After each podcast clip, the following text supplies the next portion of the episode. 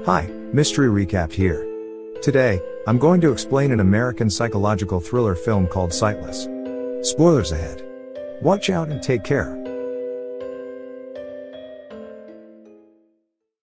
The film starts with a young girl who is depressed and alone. She then decides to jump off of her apartment balcony. The scene shifts to a month earlier, showing that same young woman named Ellen. Ellen used to be a famous violinist.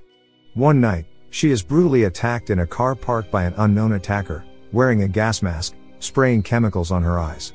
She is then immediately brought to a hospital and wakes up on a hospital bed, with both of her eyes covered in bandages. Soon, a nurse named Omar comes to take the bandages off. As the bandages are taken off, she realizes she can't see anything. Shortly after, a doctor named Katsuro enters her room. He explains that the chemicals she was exposed to left her optic nerve intact, but seared. In simple terms, the damage is irreversible, and she is now completely blind. Having lost her eyesight forever, Ellen is distraught and only reluctantly accepts her altered situation. Then, a detective named Bryce comes and asks her questions about the incident. She explains to Detective Bryce what she knows. A few moments later, Ellen talks to her brother, who is in Tokyo, on the phone. He tells her, he has organized a hidden apartment close to the city center for her to live in, and a caretaker who specializes in helping people like her who are adjusting to their new lifestyle. The next day, Ellen wakes up in her new apartment and meets her new caretaker, Clayton. However, she has no memory of the trip home from the hospital, which Clayton explains away by saying that the drugs she is on are powerful.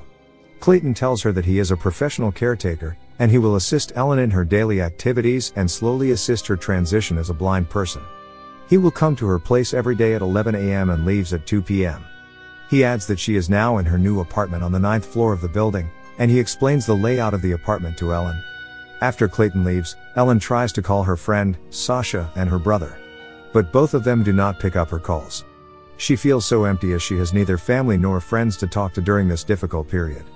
The next day, Clayton brings Ellen a pet budgie in a cage. She asks him what color it is. Clayton tells her it's baby blue. Afterward, Ellen notices that when she stands next to one of her windows, she can hear the noise from the busy street below, but when she stands near another window, she can't hear anything. Clayton explains that the glass there is thicker, so she won't be able to hear anything. They both then talk to each other about their lives, slowly forming a close bond between them. Ellen then asks permission to touch Clayton's face, to which he agrees.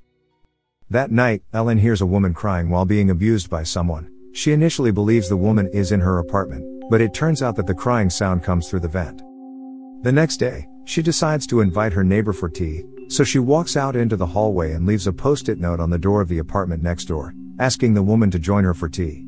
That night, the woman named Lana knocks on Ellen's door and comes in for tea. She acts strange though. She knows Ellen used to be a violinist and lost her sight. She seems to know a lot about Ellen, even though they just met.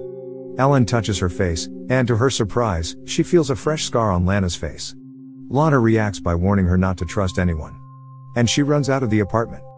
Ellen becomes convinced that Lana's husband is being physically abusive to Lana. So Ellen reaches out to Detective Bryce, telling him about the abuse her neighbor is getting from her husband. Detective Bryce sends over Officer Neiman to talk to her neighbor and make sure everything is alright. Later, he confirms she is okay, and the scar was just a birthmark. The next morning, she notices a strange thing about the place. She explains to Clayton that a car alarm goes off every other day at precisely 11 a.m., the time Clayton arrives at her place daily. The same car, same alarm, same time. Clayton dismisses the oddities, and tells Ellen that it is a big city. It's got lots of alarms. Later that night, Ellen thinks Lana comes into the apartment again. However, when she touches her shoulder, it turns out to be Lana's abusive husband. He threatens her to leave his wife alone and stop being paranoid. Feeling threatened, Ellen immediately asks Clayton to come to her place. Clayton arrives and comforts her. At that time, Clayton tells her that he has feelings towards her. However, Ellen rejects the interest by stating that she needs a caretaker more than a boyfriend at the moment. Brokenhearted, Clayton leaves the apartment. Soon after Clayton leaves, she is attacked again by the person in the gas mask. Ellen manages to dial 911 before she passes out as the attacker pushes a syringe onto her neck. Later, the paramedic tells her that there's no apparent injury and not a needle mark on her neck. When Detective Bryce comes in, he tells her that the CCTV also shows no one enters the apartment after Clayton. After hearing that, Ellen feels distressed, she can no longer believe her own perceptions. Feeling isolated from everyone in her life and believing someone is after her, Ellen decides to end her own life. And that is when we jump back to the beginning, and watch as she writes a suicide note, and then climbs up onto the balcony railing, and jumps off. However, instead of dying, Ellen falls six feet and is just fine. She quickly discovers that she's in a soundproofed room. A room without a door. A room with speakers that play the sounds of the city. A fictional city, and a fictional high rise.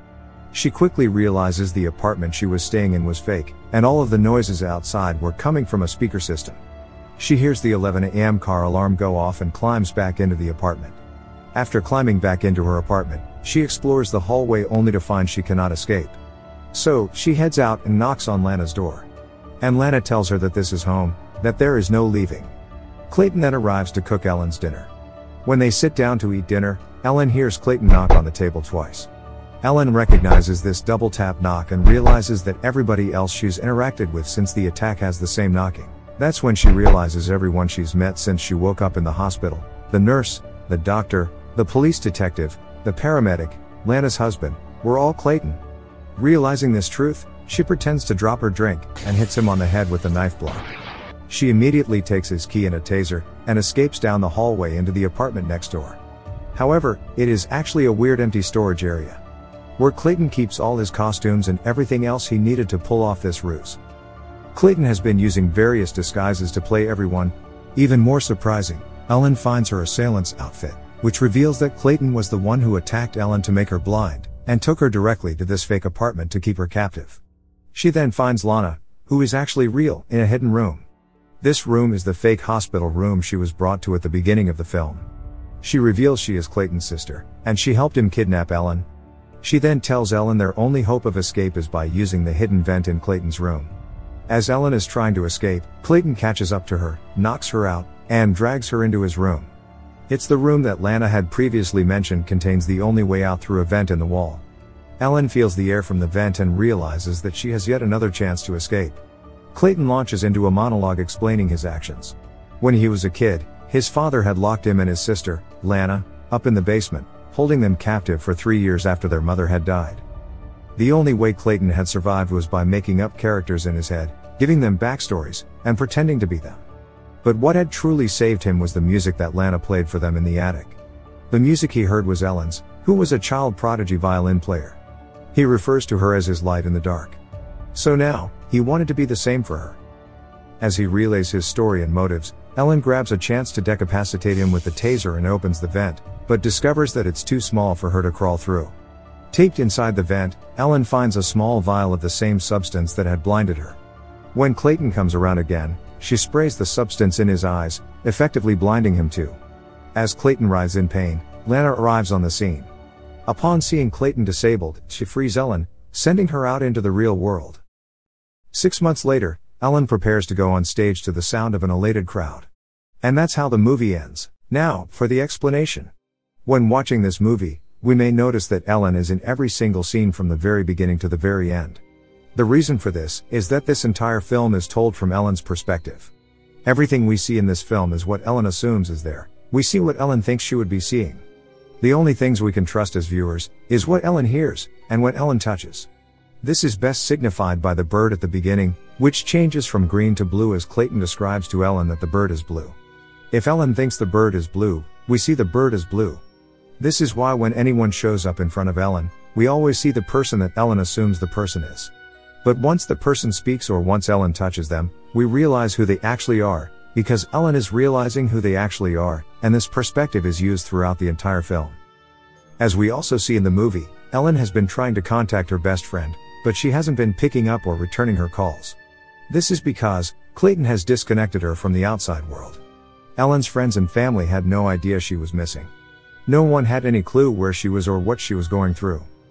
As the movie comes to a close, Clayton explains to Ellen, he wants to be the light in the darkness for Ellen. Here, we can assume. He blinded Ellen in hopes that she would be so helpless that she would need him. In this way, his character resembles someone with Munchausen by proxy, which is a mental health problem in which a caregiver makes up or causes an illness or injury in a person under his care. Clayton also explained to Ellen, he would also create various personalities while in the attic to have his own imaginary friends. He uses the talent he learned in the attic of playing multiple characters to fool Ellen into believing she is interacting with multiple characters. He even imitates the voice of Ellen's brother. In the end, the movie cuts to six months later, with Ellen back playing the violin on stage again. However, it isn't entirely clear if she has her sight or not. It could be that Clayton wasn't lying when he was pretending to be the doctor, who told her it was irreversible.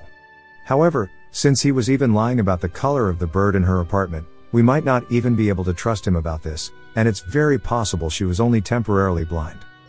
That's my explanation for the movie Sightless. Subscribe for more videos like this, turn on notifications, and leave a like to help the channel out. Thank you for watching.